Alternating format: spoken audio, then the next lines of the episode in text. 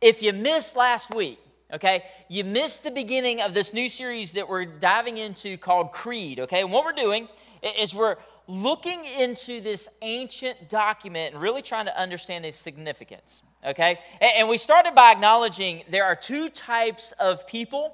There are people that have never heard of the creed, okay? They don't know what it is, why it exists, um, what it's all about. They've never heard of it. And on the other hand, some of you grew up in church and you recited this every single Sunday. And if I asked you and if I put you on the spot right now, you could stand up and you could say the whole thing from front to back.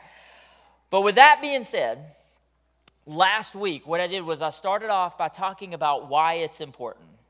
Why it's important to understand what this creed is, why it's important so much to understand what we believe in. And here's why what we believe in will determine our perspective, it'll determine our lives. It guides our lives. What we believe in impacts our family. What we believe in even determines where we spend eternity, right? It's, it's that important. So, when we started this series last week, I gave you a couple of questions to think through. And here was question number one. This is just as a recap What do I believe in? Many people don't even ask that question, they just kind of wander through life. They don't really ask, like, what is it? That I say, if, if I say that I'm a Christian, like what does that mean that I really believe in? And the reason that this is so important is because if we don't know what we believe in, then we're just going to make up decisions as they come along in life. We need to understand this. The second question I asked was, What's the basis for my beliefs? Like, why do I believe this? Like, do I believe this or that or the other just because Jimmy says so? I hope not. Like, I hope on Sundays, like, I hope you go home and read scripture for yourself and you really try to understand why you believe what you believe. Then the third question I asked, and it's something to kind of guide us through the series, is do my actions match what I believe? Like, if I really believe these things, like, am I living that out? Can people tell when they look at me, when they look at you every day, whether you're in church, whether you're at work or at your home, can they look at you and see a life that exemplifies what it is you believe. Now, if you missed that sermon that's online, you can go back and catch up. Um, also, talk a little bit about the history, why it's called the Apostles' Creed, th- those kind of things. Um, so, some pretty cool little details. Now that I caught everybody up, um, I want to remind you that there are two things that we're going to do as we go through this series. One is I want to encourage you to memorize this creed. Okay, everybody open up your apps right now, everybody online too. Go ahead, open up the Ridge app, and you will find the creed there. Go ahead and click on it. It's the first thing up on the top, okay? I believe that you can memorize this whole thing. Even if you've, never memorized it before, I believe that you can do it. In fact, I want you to encourage the person sitting next to you. Turn to the person sitting next to you and say, I believe you can do this. Okay? Turn to him, tell him, I believe you can do this, okay? All right? Uh, and and now, now, now that they've encouraged you, turn back to them and say, You're so sweet. Thanks for believing in me. Go ahead, tell them. You're so, thanks for, okay, that was awkward. All right. But listen, I believe that you can do this. We can do this together. And the second thing we're going to do is we're going to recite this um, as a church family. So let's do that now. I want to invite you to stand. You can either read it on your phone, you can read it up here on the screen, and we're going to affirm our faith together. So everybody stand up, and let's read this and recite this together. Here we go. I believe in God, the Father Almighty, maker of heaven and earth, and in Jesus Christ, his only Son, our Lord, who was conceived by the Holy Spirit born of the Virgin Mary, suffered under Pontius Pilate, was crucified, dead, and buried. The third day he rose from the dead, he ascended into heaven, and sitteth at the right hand of God the Father Almighty. From thence he shall come to judge the quick and the dead. I believe in the Holy Spirit, the Holy Catholic Church, the communion of saints, the resurrection of the body, and the life everlasting. Amen. All right, thank you. You can be seated. Great job. All right, let's start at the very beginning of this. What happened? Did something happen? Did I miss something on the screen? Huh? I forgot the forgiveness of sins? That's, that's like crucial to what we believe in. How do I forget the forgiveness of sins? I, I actually, y'all, this is why I read it and I don't recite it, is so I don't forget something. That's so funny. Yeah, I forgot it. Look at that. It's not even written there. That is hilarious. Okay, I will remember next time. Thank you. Look at y'all. Good job. Hold your pastor accountable. That's good. I like it. I need to learn it. Yes, you're right. I do. That's awesome. Okay, let's move on. All right. okay. All right. Let's focus. Let's focus. What a great way to start this. Let's focus at the beginning of this. It says, I believe in God the Father Almighty. Okay. I don't want to focus on the forgiveness of sins. That's going to come later. Okay. I want to focus on God the Father Almighty. Now, it's interesting that the Apostles' Creed starts with this phrase, as God being our Father. Now, why refer to God, especially in this creed, why refer to God as Father? Okay? This is meant this is meant as a way to personalize our God. Now I'm going to talk more about that in just a minute. But two things I want to bring up real quick as we start this study on the creed and God being our Father.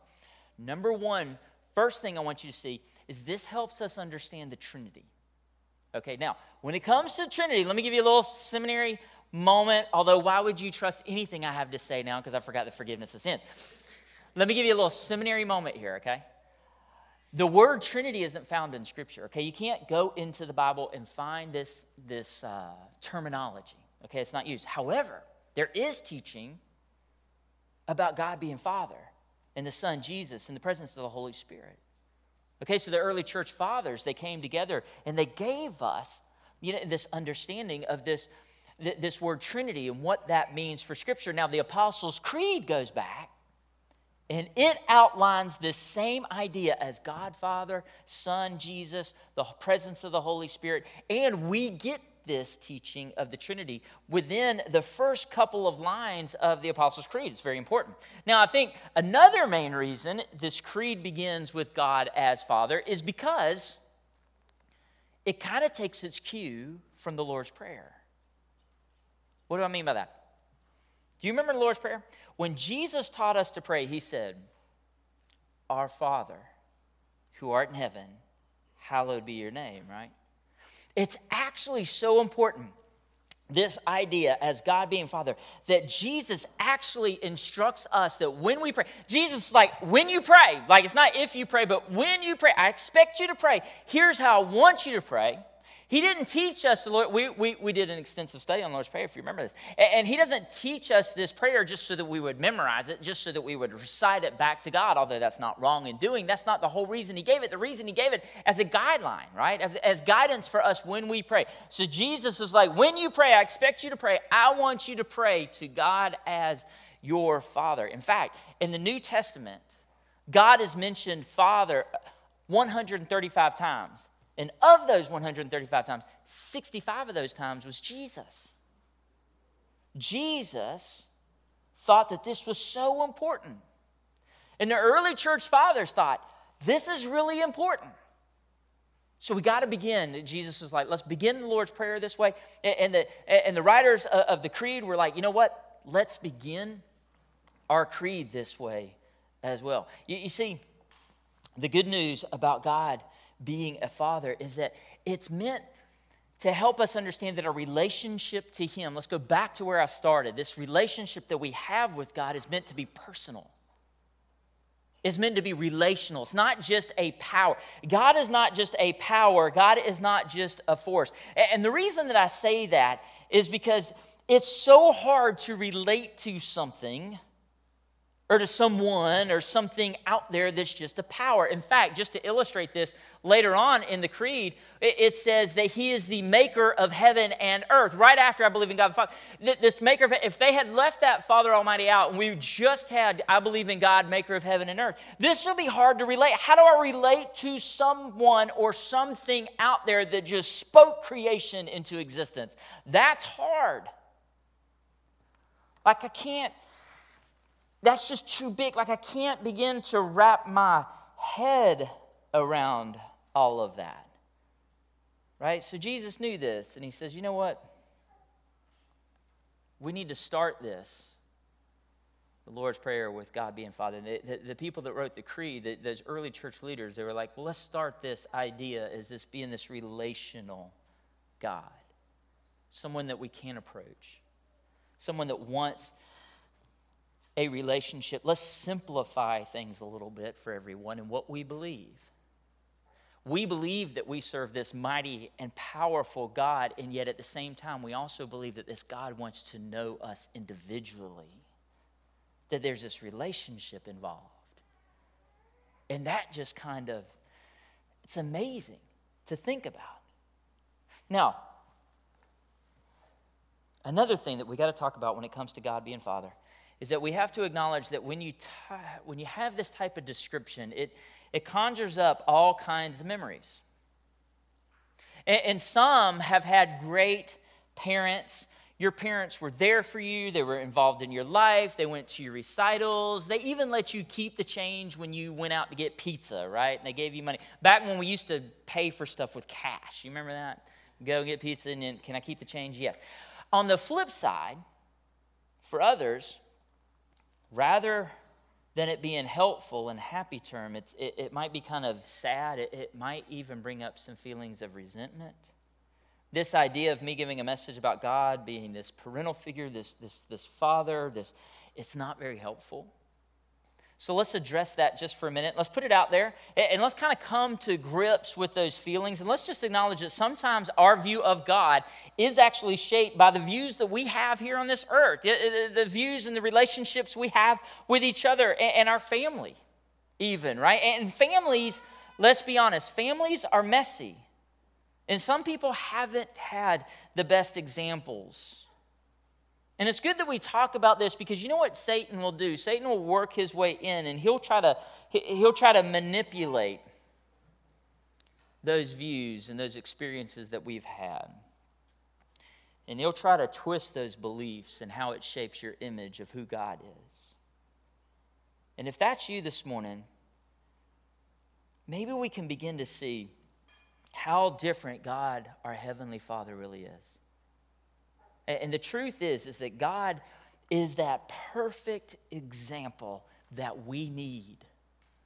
He is that perfect example of a heavenly father. In fact, I believe that this is why Jesus qualified the term. Look at this and said that when we pray, we should pray, Our Father, where? In heaven. This isn't just a positional like our Father God is somewhere out. No, no, no, no. This quantifies things, right? This qualifies it. The quality of our God. Our God is heavenly. Our God is perfect. When you pray, don't forget you have a God that, that is like a father figure that loves you so much, but He is that perfect heavenly example that we need. Because truth is, fact is, we don't have anything perfect in this world, right? We're, we're imperfect. Even the parents that try to do their best in life with kids, they don't make the best choices. We are reminded every single day that we are imperfect. How many of y'all, as parents, how many of you reminded just this week, I'm not perfect? I am not perfect. Everybody's hand should be. I remember a while back, it was probably about 13 years ago when we first moved into the neighborhood. We decided to go down to the pool. Shannon had to work, so I was on my own with the girls, and this was a hot July day. And what you got to know about the McElraths is that we burn easily, and when I mean burn easy, we burst into flames like within 10 minutes of being outside. So it's up to me to make sure the girls have the proper sunscreen on. And so I'm spraying them down. And when it came to um, putting sunscreen on their face, I had a great idea.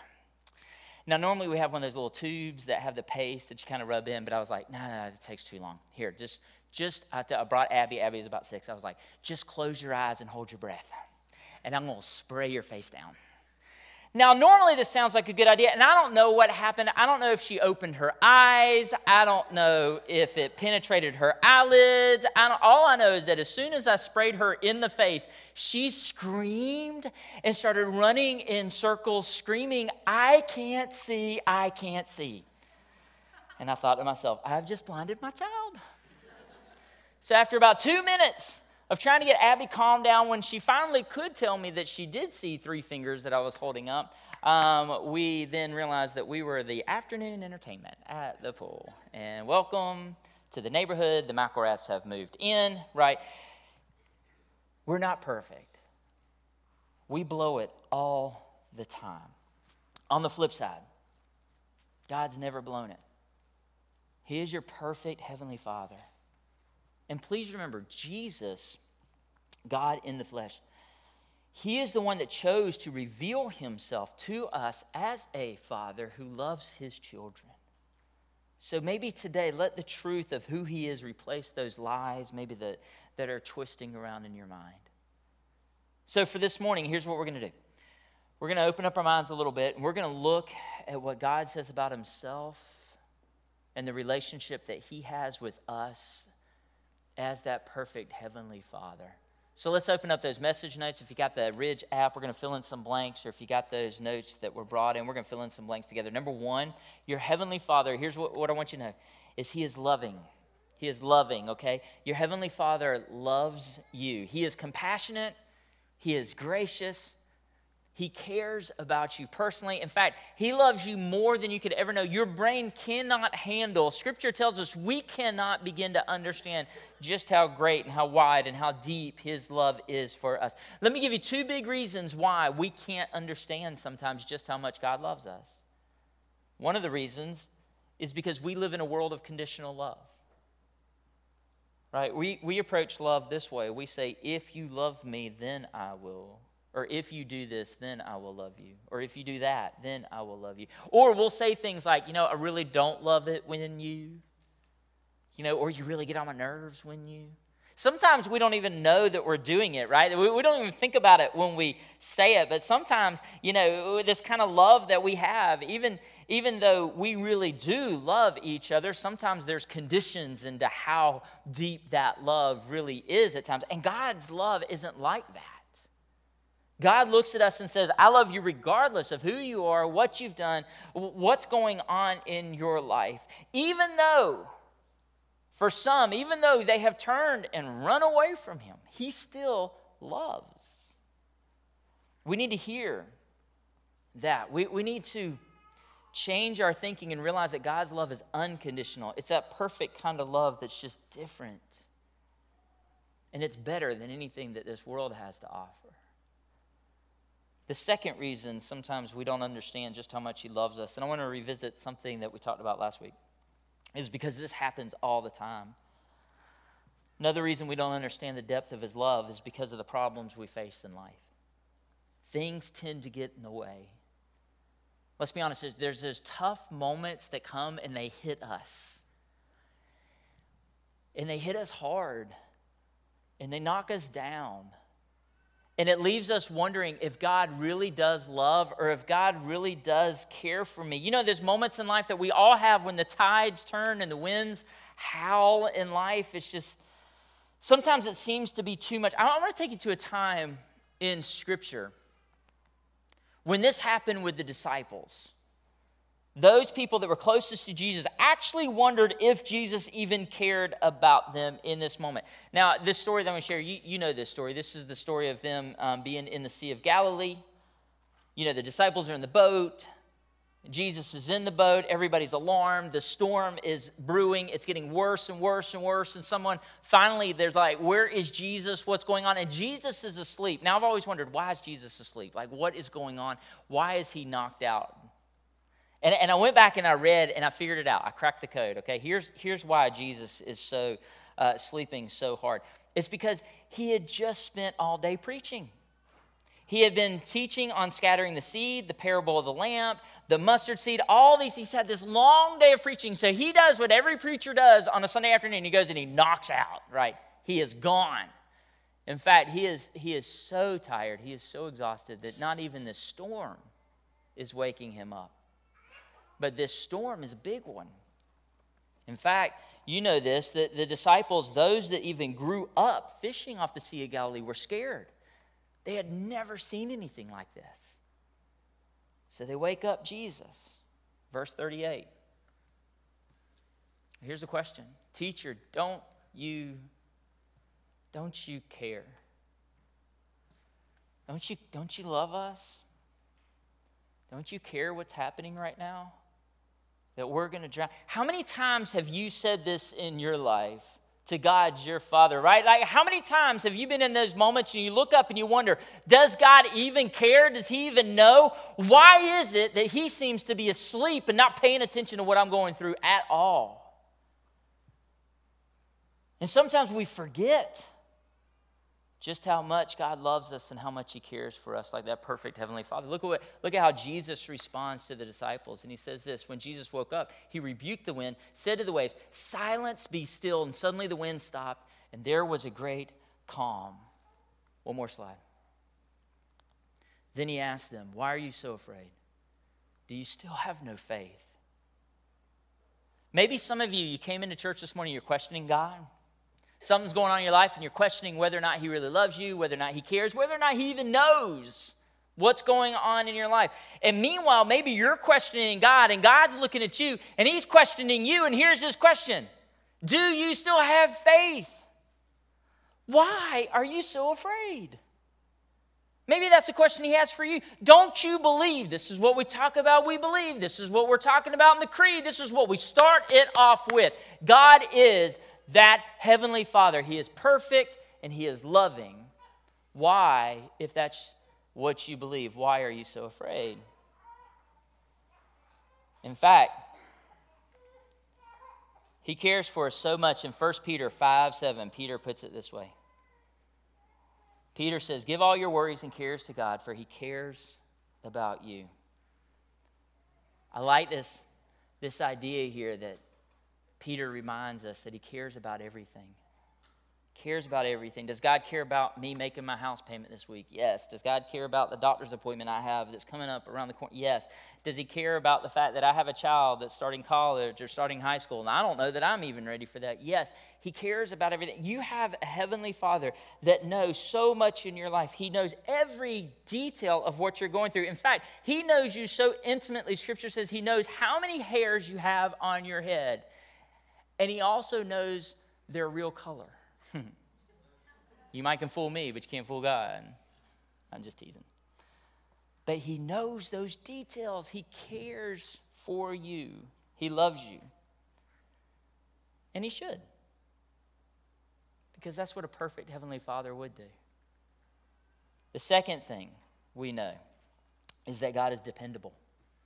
Your Heavenly Father never changes, He is always consistent, and He is always there. He never, ever breaks a promise. To help me with this, I want to show you all a movie clip. Y'all watch this. Max, your father is sorry. He had to work. He said he was gonna be here. He promised. I know, I know, but he, he promises that he's gonna see you tomorrow. Okay? He's gonna pick you up from school. Alright? So come on. Make a wish.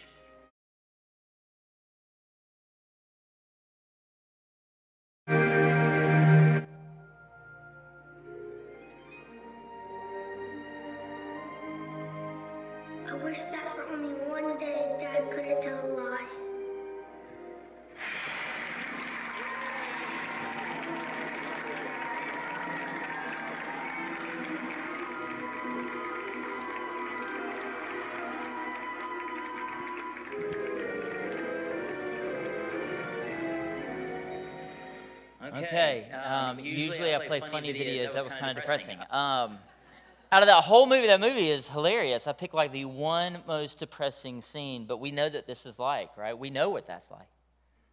Not just with parental figures, we know what this is like just with people in life. People are inconsistent. People let us down all the time. And when, when promises are broken, trust begins to fade away.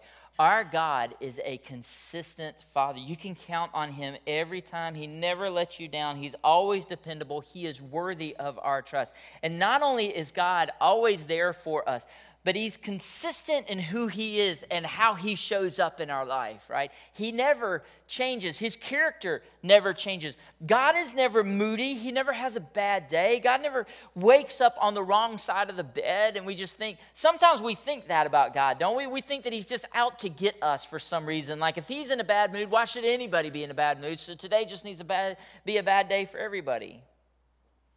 That's not who our God is. Our perfect heavenly Father is consistent. He is dependable. In fact, let me give you some scripture that backs this up. James 1:17 says, "He is consistent. He won't change his mind or play tricks in the shadows. Another one in Romans. Romans says this When God gives a grace gift and issues a call to a people, when he calls you, he doesn't change his mind and take it back. The psalmist says this My God is changeless in his love for me, and he will come and he will help me. You know, the truth is, so much in this world changes. It changes all the time. Like, it, I just see it every day in technology. In fact, the phones that just came out, there's this new feature that will alert the call 911 if you're in a wreck and you're unconscious, which is just crazy. Your phone knows it and will call for you if you can't make that phone call. And, you know as well as I do, as cool as that technology is, as soon as that technology comes out, they automatically are working on something else. There'll be another phone that will do even more because technology is constantly changing. People are changing. The world is constantly changing around us. But you know what? One thing never changes. Our Heavenly Father is dependable. He is consistent. You can count on him. It's nice to know that even though tragedies change the landscape of this fallen world, that my heavenly Father is still king. It's nice to know that when I'm in a funky Monday mood, that my heavenly Father is always good. It's nice to know that when I mess up and I blow it, that my heavenly Father always offers to forgive me. Our heavenly Father never breaks a promise. He never changes. You can always depend on him. Then the last thing I want you to know is that our Heavenly Father is powerful. Our Heavenly Father is powerful. When I was little, I was just like any other kid, and I was known to tell a few other kids that my dad could beat up their dad. Did y'all ever do that? remember hearing the story of two little kids that were doing just that. One bragged and said, My dad can beat up your dad. And the other kid said, So what? So can my mom. I thought it was funny. When I was in fifth grade, I remember jumping off a 20 foot high platform at Itchy Tutney River. When I was in my teenage years, I remember going into Christman's Cave and spelunking in this pitch black darkness. When I was in my 20s, I remember getting caught in a blizzard in the middle of Wyoming. But in all of those cases, I was not afraid because my dad was with me. And you know, our, our dads are kind of supermen. You know, but as you grow up, you, you, get older, you realize, and you maybe even become a father yourself, you, you realize that, that, that, we're just human. All parents have limits. And, and that's okay. It's part of being who we are, right? But it's very important to remember that nobody and nothing can beat up on our Heavenly Father, right? He can and will handle everything in our lives if we give it to Him. Nothing is beyond His ability. Remember, He is the maker of heaven and earth. Luke 137 puts it this way. He says nothing is impossible with God. In the book of Ephesians, it says this God can do anything, you know, far more than you could ever imagine far more than you can guess or request in your wildest dreams. So, you know what? Your, your, Heavenly Father is many things. But I hope you understand that He is loving, that He is dependable, and He is powerful. So, with that in mind, let, let me close with two thoughts. Um, one, maybe today you came in here today and you're doubting the power of your Heavenly Father. Meanwhile, He is looking at you and asking you these questions. What's the, what's the biggest dream you have? He's saying, I can, I can top it. What's the biggest problem you have? I have an answer for. What's the biggest hurt you have? God, your Father, can comfort you. In fact, some of you came into church this morning just so that you could hear God speak those words into your life. I can handle it. I love you. Depend on me. Lean into me. And if you lean into me, I'm powerful enough to handle this. Maybe this morning we can learn to, to take whatever that is, whatever that struggle we have, and trust our perfect Heavenly Father and give it to Him. And then some of you, there's, there, there's another group of people that I want to speak to. Maybe there are some of you that are here this morning, or maybe you're worshiping online and you've never become a child of God. like you don't know him as God the Father. And you know, this is kind of hard to understand because, you know, on the one hand, people question that and they're like, well, well Jimmy, doesn't, isn't everybody um, a child of God? Like, isn't God everybody's father, right? And, and the answer is yes and no. Like, if you mean, does, did God create everyone, then yes, the answer is yes. If you mean, does God love everyone? Absolutely, God loves everyone. God is everyone's father in that sense. But you know as well as I do, it takes more than birth to be a father, right? It takes a relationship. God created everyone, but He wants you to choose to be in a relationship with Him. And the ones that choose to be in a relationship with Him, God takes you into His family to be with Him. So then the question becomes like, how do I get to know God as Father? How do I get to be taken into that family and have that relationship? Jesus said, I am the way, the truth, and the life. No one comes to the Father except through me.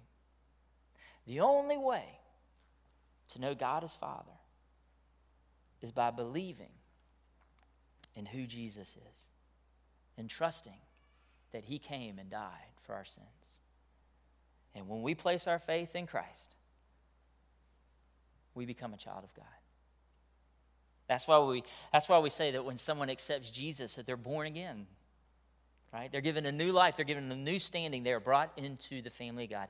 I'm going to give you a chance to make that decision as we pray this morning. So let's pray together. God, you know, one of the greatest needs we have in life is approval. Yeah, we just want to know that we're loved. God, we just want to know that we're accepted by our families, by those around us. God, we thank you that you are that perfect Heavenly Father to us, that we understand that we have your approval this morning. God, that you love us, that you, that you care for every person in this room because we are your children, God. And we're blessed to know that you don't change, God, that you are the same yesterday, today, and forevermore. God, we worship you because you are powerful. God, as we say in that creed, you are the Heavenly Father that created both heaven and earth. So, God, help us to be reminded of all of that truth of who you are, that you are loving, that you are dependable, and that you are powerful. And, and God, we pray for those that might need to begin a relationship with you this morning. And if that's you today, you're here, you're worshiping online, and you want to be reborn, you want to be brought into the family of God, then, if you want to know God as Father, then just pray this with me. Say, Dear God, I want you to be my Heavenly Father. I want to be your child. And even though I don't understand it all, I do know that I want to live my life for you and with you. I accept Jesus into my heart. Please forgive me. And please change my life. God, I, I, thank you for those that may have prayed that this morning. And God, I just pray that you would be with all of us as we leave here today realizing, God, what an amazing thing it is that we get to have a relationship with our Heavenly Father. It's in Jesus' name we pray these things. Amen. Amen.